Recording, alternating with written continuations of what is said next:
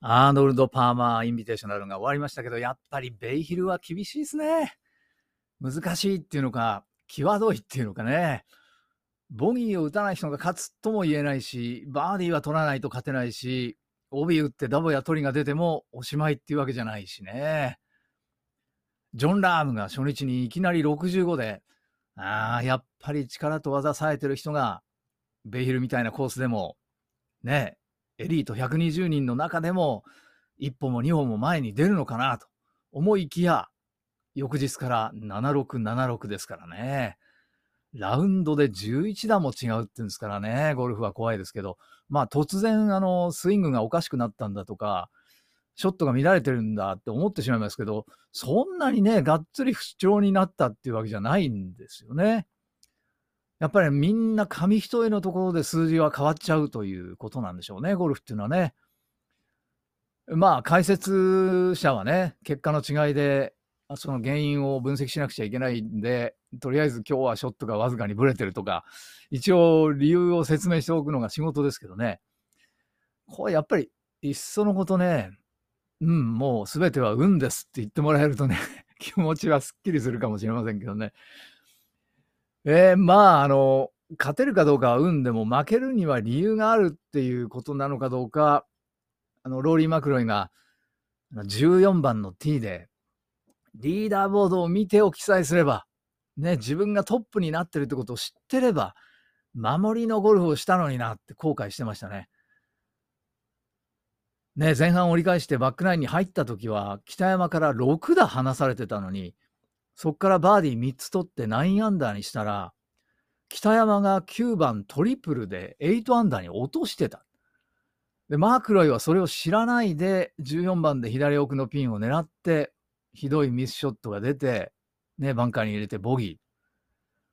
ー。14番は見ようと思えばティーからもリーダーボード見えるわけですね。でも確認しないで、まだ自分は1打か2打追いかけてるだろうと思ってたそうですけどね。マクロイ続く15番ティーショット左でしたよね。曲げてボギーで、16番はパー5バーディーを取りましたけど、1打差で勝てなかった。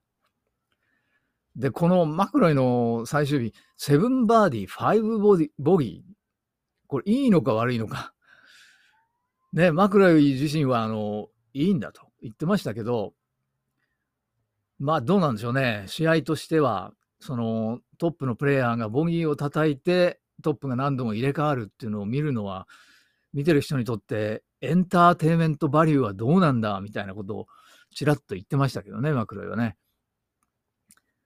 どうでしょうね、皆さんね。僕は例えばもうここまで飛ばさないとフェアウェイに届きませんとか、もうこのショットができないとこのコースでは勝てないんですとか、そういうコースでやればね、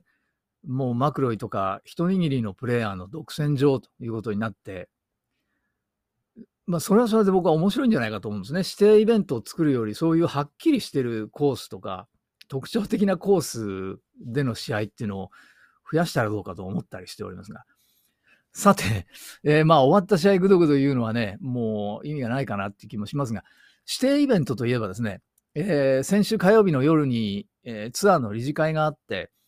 で2024年来年の指定イベントの出場資格が変更が承認されました。すでに報じられているんですけど、トッププレイヤーズが必ず出なくちゃいけない指定イベント17試合ありますけど、そのうちメジャーとプレイヤーズ、そしてフェデックスカップのプレーオフを除くと9試合になりますけど、この9試合のフィールドを70人から78人にしよう、減らしちゃおう、そしてハーフウェイカットなしにしようという変更であります。これはね、先週のアーノルド・パーマーは120でやりました。招待試合はだいたい120だったんですけど、もう一気に70から78に減らそう。これはビッグネームを見たいという、ファンの気持ち、葛藤落ちもしないで4日間見られる。指定イベントの設定の流れからいくとね、しかるべき変更なのかもしれません。ただね、一方でビッグネームじゃない一般従業員にとってはツアーの試合なのに出られないっていうことになると、なんだよ俺だってツアーのレギュラーメンバーじゃんかってことにやっぱりなりますよね。ツアー2勝41歳のジェームス・ホーンがぼやきのコメントをしてましたね。平社員にはメリットがないどころか生き残るのは厳しくなるじゃないかと。彼は3年間ツアーの理事会の選手代表理事をやってましたからね。まあ、この間引退しましたけど、やっぱり意見を公表するのはふさわしい立場にあると言ってもいいかもしれませんけどね。そうね、ちなみに今リブ問題で、ツアーの舵取りは問われているんで、参考までに確認しておきますと、 PGA ツアーの運営の意思決定をするっていうのはこの理事会なわけですね。 PGA ツアーポリシーボード、そして、まあ、コミッショナーがいるわけですけど、まあ、理事会は最高意思決定機関ということになります。理事が10人、そのうち5人が選手代表理事ということになってて、その選手代表理事の任期は3年。で、今その5人は、チャーリー・ホフマン、ローリー・マクロイ、パトリック・キャントレー、それからピーター・マルナティ、ウェブ・シンプソンと。この5人ですね。で、まあそこだけで何でも決めちゃうっていうわけじゃなくて、もちろん選手の声が届かなくちゃいけないんで、その理事会の諮問機関として、アダム・スコットが先頃そのチェアマンに選挙で選ばれたパックプレイヤーアドバイザリーカウンシル、まあ選手諮問委員会って言ったらいいですかね。これも選挙で16人ね、基本的に16人で構成されてるわけですけどね。まあこれがあって、でチェアマンと理事会に諮問をして、で最終的にはそこで決まるということになるんですね。まあ話がそれましたけど、まあ指定イベントというのは賞金総額2000万ドル以上ね、今年始まったもう大変な額のかかった試合でありますけどね。PGA ツアーを目指して努力して上がってきてもフィールドに入れないってことになるとね、辛いですね。まあなんだかツアーの中にもう一つ閉じられたエリートクラブができたんだなと、これがはっきりしてきたわけですけども、指定イベントの意味は、今年はトッププレイヤーズと呼ばれる選手が出なくちゃいけない義務がある試合で、でトッププレイヤーズというのはまあね、今年ツアーによって定義された言葉になってて、去年のPIPプレイヤーインパクトプログラムで上位20人に入ったプレイヤーということになりました。まあちょっといろいろあって23人ですけどね。で、これも実は来年変わるってことになるんですね。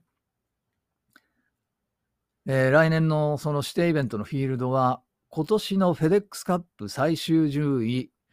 上位50人。上位50人ってことは、プレーオフの2試合目の BMW チャンピオンシップに出る資格のある人たちということですね。トップ50人。そして、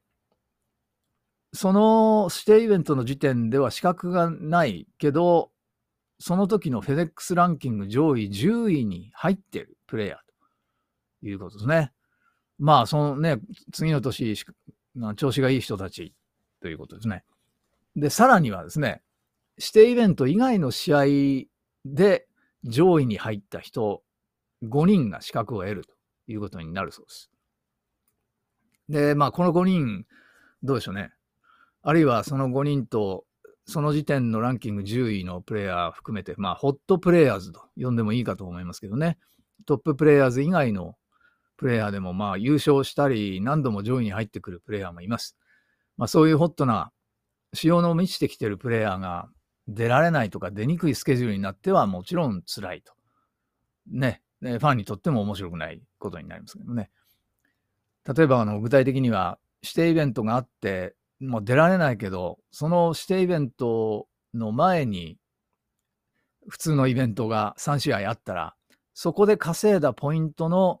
合計の上位5人が引き続く指定イベントに出ることができると。こういう仕組みなわけですね。まあ指定イベントの高額賞金を考えれば出たい人はいっぱいいるわけですから、他のイベントの競争も面白くなると、こう期待したいところですよね。それからもちろんどの試合でも優勝したらその年の指定イベントには出られることになるということになります。検討中だったと思いますけど、ワールドランキングからの出場資格も、今検討されていると、トップ30に入っていれば出られるようにするかっていうところらしいですね。例えば怪我してて休んでたプレイヤーとかが出られるようにということもありますし、あとはやっぱりじゃあ例えばタイガーどうすんだよ、タイガー出られなくなっちゃったらどうすんの、これは困ります。やっぱりスポンサー招待枠、これはもう必ず用意されて、みんなが納得するようなプレイヤーに、スポンサー招待枠が当てはめられると、こういうことになりますね。どうなんでしょうね。平社員のぼやきも聞こえてきますけど、トッププレイヤーズの人たち自身の思いっていうのは、去年の夏のね、バージニアでのプレーオフイベントの時にミーティングがありましたけど、そこではトップの選手たちは指定イベントっていうのはもう賛成だと、カットなしっていうのも賛成だと。ただツアーのメンバーの 80% は出られるようにという考えだったようですけどね。今回の理事会の計画ではこれは上位 60% ということになりますよね。まあね、世の中はお金持ちがより儲かる仕組みこれはあるわけですね。でツアープレイヤーの PGA ツアーにとってもそういう仕組みになっていくのかと批判されてますがね、もちろんトッププレイヤーの中にもなかなか芽が出ない、勝てない辛さとか厳しさを知ってるプレイヤーももちろん多いわけですからね、同情的ではあるわけですよね。ということで、来年も楽しくなるかもしれません。理事会の決定はすでに水曜日にツアーメンバー全員に知らされたということであります。あ、そうそうそう、PIP もね、プレイヤーインパクトプログラムももちろん続けられるんですけど、これは2021年に導入されたね、PIP ですけど、今年は総額1億ドル20人に分配と、こういう話で進行してますけど、来年はまた5000万ドル10人になると、戻るということですね。となると、残る5000万ドルなんか他の仕組みに回すのかなと、憶測を呼びますけどね。しかしながら、その5000万ドルはセレックスカップのボーナスと、それから、コムキャストビジネスツアートップ10スタンディングがありますね。その上位10人に配分と。いうことになるそうです。さあ、今週はいよいよ PGA ツアーの基幹イベント、フラッグシップイベントのプレイヤーズチャンピオンシップ、ピート・ダイ、アリス・ダイ夫妻のスタジアムコースです。ローリー・マクロイ言ってましたけど、 TPC ソーグラスに向いてるプレースタイルっていうのはないんだ言ってましたね。今日の最初の話に戻りますけど、勝つために必要なものは何かっていう話ですけどね。どうでしょう。ゴルフはもし一般的な戦略があるとすればですね、フェアウェイズ&グリーンズ。これはもう昔から言われている、ね、フェアウェイに置いてグリーンに置くんだと。で、それがどうですかね、2000年代、21世紀になってから、言葉としては、ボム&ガウジ。爆弾とガウジっていうのはほじくり出す、えぐり出すっていう意味ですけど、飛ばせるだけぶっ飛ばしてグリーンまで近くへ行っておけば、たとえ深いラフにはまってもほじくり出して、バーディーを取ろうっていうスタイル、ボム&ガウジ。この作戦っていうのがいけるんだっていう話になって、その極めつけはブライソン・デシャンボーだったかもしれませんね。で、全米オープン2020年ウィングドフット制覇だったかもしれませんね。ただね、時私中継の後も、かなり強調しましたけど、グリーン周りの小技もね、デシャンボーはうまかったんですよね。フィールド2位でしたよね。で最終日はパッティングも良かったということで勝ちましたけど、どうでしょうね、ボム&ガウジだけじゃ勝てないというのは、まあ、どっかでみんな分かってきてて、で、3月3日付のゴルフダイジェストの記事見たんですけど、アメリカのゴルフダイジェストっていう雑誌の、プラスワンの時代っていうような、そういう記事でしたね。みんなが最高の競技レベルの PGA ツアーでは、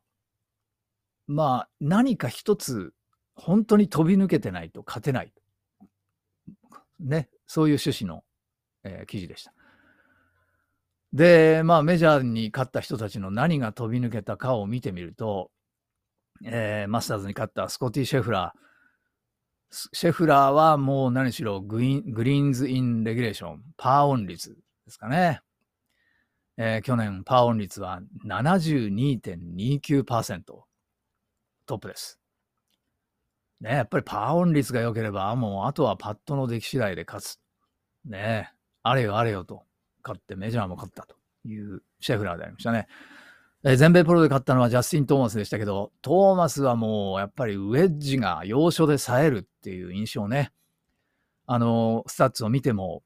50ヤードから125ヤードという寄せの、もうこれ当然ながらウェッジを使うショットでしょう。50ヤードから125ヤードをどれだけ近くに寄せるか。年間で平均で4メートル20センチですよ。これももうトップ。ダントツトップ。ねえ、トーマスはウェッジが優れてる。フィッツパトリックが全米オープン勝ちましたけど、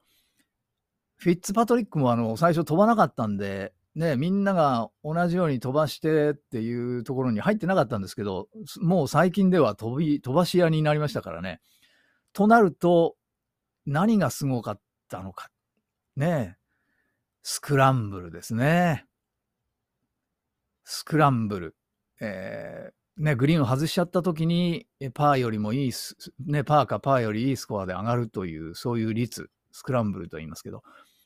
マット・フィッツパトリックは 69.6% 首位です。それから、キャメロン・スミスはね、今週のプレイヤーズはいませんけどね、なんか後世出て、観戦しようかななんて言ってましたけどね。まあ、スミスはリブルに行っちゃいましたけど、全英オープンに勝ちました。まあ、なんといってもパッティングがうまい。ね、プレイヤーズもパッティングで勝った印象はありますけど、去年のスタッツを見ると、パッティングアベレージ、ね、パーオンした時のパッティング、平均パット数は 1.679 と。これツアーでたった1人 1.6 台というね、うまさです。ですからね、まあ、どうなんでしょうね、ドライバーとかそんなにうまいっていうことじゃないかもしれないんですけど、まあ、そこそこいってるレベルで、あとはパッティングで勝つというのがキャメロン・スミス。ね、バーディー以上の率もね、26.5% でトップですから。ね、パッティングうまいんですね。それから、まあ、なんといってもワールドランキングナンバーワンを狙う選手たちの中で、ジョン・ラーム。もう、ジョン・ラームはね、先週はちょっとこけた感じはあるんですけど、やっぱりドライバーの距離と安定性っていうのは、まあ、慣らしてみると、あるいは年間通してみると、やっぱりすごいですよね。この飛距離と安定性はトータルドライビングっていうスタッツ、ね、両方の順位を合わせて誰が一番低いのかっていう、そういう数字ですけど、これ去年はもう1位ですよね。で、その上でパーオン率が2位ということで、まあ、この合わせ技ということになるんでしょうかね。ちなみにトータルドライビング、今はキース・ミッチェルが1位ですけどね、パーオン率が68位ということでね、なかなか勝ちまでいかないですよね、キース・ミッチェルね。で、そこはジョン・ラームがやっぱり勝ちを持っていく、そういうことなんですね。プラスワンという意味ではね。それから森川のプラスワンはやっぱりアイアンかなと思いますよね。全英に勝った2021年はもうアプローチはピカイチでね、まあ、それまでは松山さんがね、アイアンがやっぱりピカイチだったんですけど、もう松山さんをしのぐアプローチ、125から150、150から175、175から200という、そのアプローチの距離別のカテゴリーがあるんですけど、全部1位ですからね。もうこういうその多用する距離のアプローチですよ。よくあるアプローチの距離で全部1に入るという、この森川はやっぱり武器がアイアンということになるんでしょうね。ねえ、まあ松山さんはね、どうなんだろうと。首の方もね、心配ですけど、やっぱアイアンの切れ味っていうのはやっぱりもちろん消えてないし、それから何といってもね、ここぞという時のフェアウェイウッド、これは武器ですよね。ね、逆光サヨナライーグル、今も我々の記憶に鮮やかですけど、まあ今日の最初の話に戻りますけど、みんながね、最高の技術を持ってる、世界最高のフィールドで、他のプレイヤーよりワンストローク前に出る、この武器は何なのか。これは面白いですね。まあ私は運っていうのが大きいって思った方が楽しいかなって気がしてますけど、ファンとしてはね、やっぱり賞金だけじゃなくて、ファンの楽しみっていうのはもっと増やしてほしいなと。で、まあそうなるとね、僕はプレイヤーに何か自分だけの必殺技っていうのを編み出してほしいなと思いますね。ね、タイガー・ウッズはスティンガーというのがね、一時武器で、まあそのスティンガー、かなりのプレイヤーが打つようになってしまいましたけどね、ゲリー・ウッドランドなんかね、タイガーよりも低い弾道の地を這うようなね、ウッドランド・スティンガーって言ったらいいかもしれませんね。あるいはね、ヨーロピアンツアーでイタリアのグイード・ミリオッチっていう選手ありますけどね、今伸びてきてる選手の一人ですけど、風の中でね、低くて強い弾道の球、ここぞっていうところで打ってくるんですよね。ね、イタリアのミリオッチ、マカロニ・スティンガーと名付けて売りにしてほしいですよね。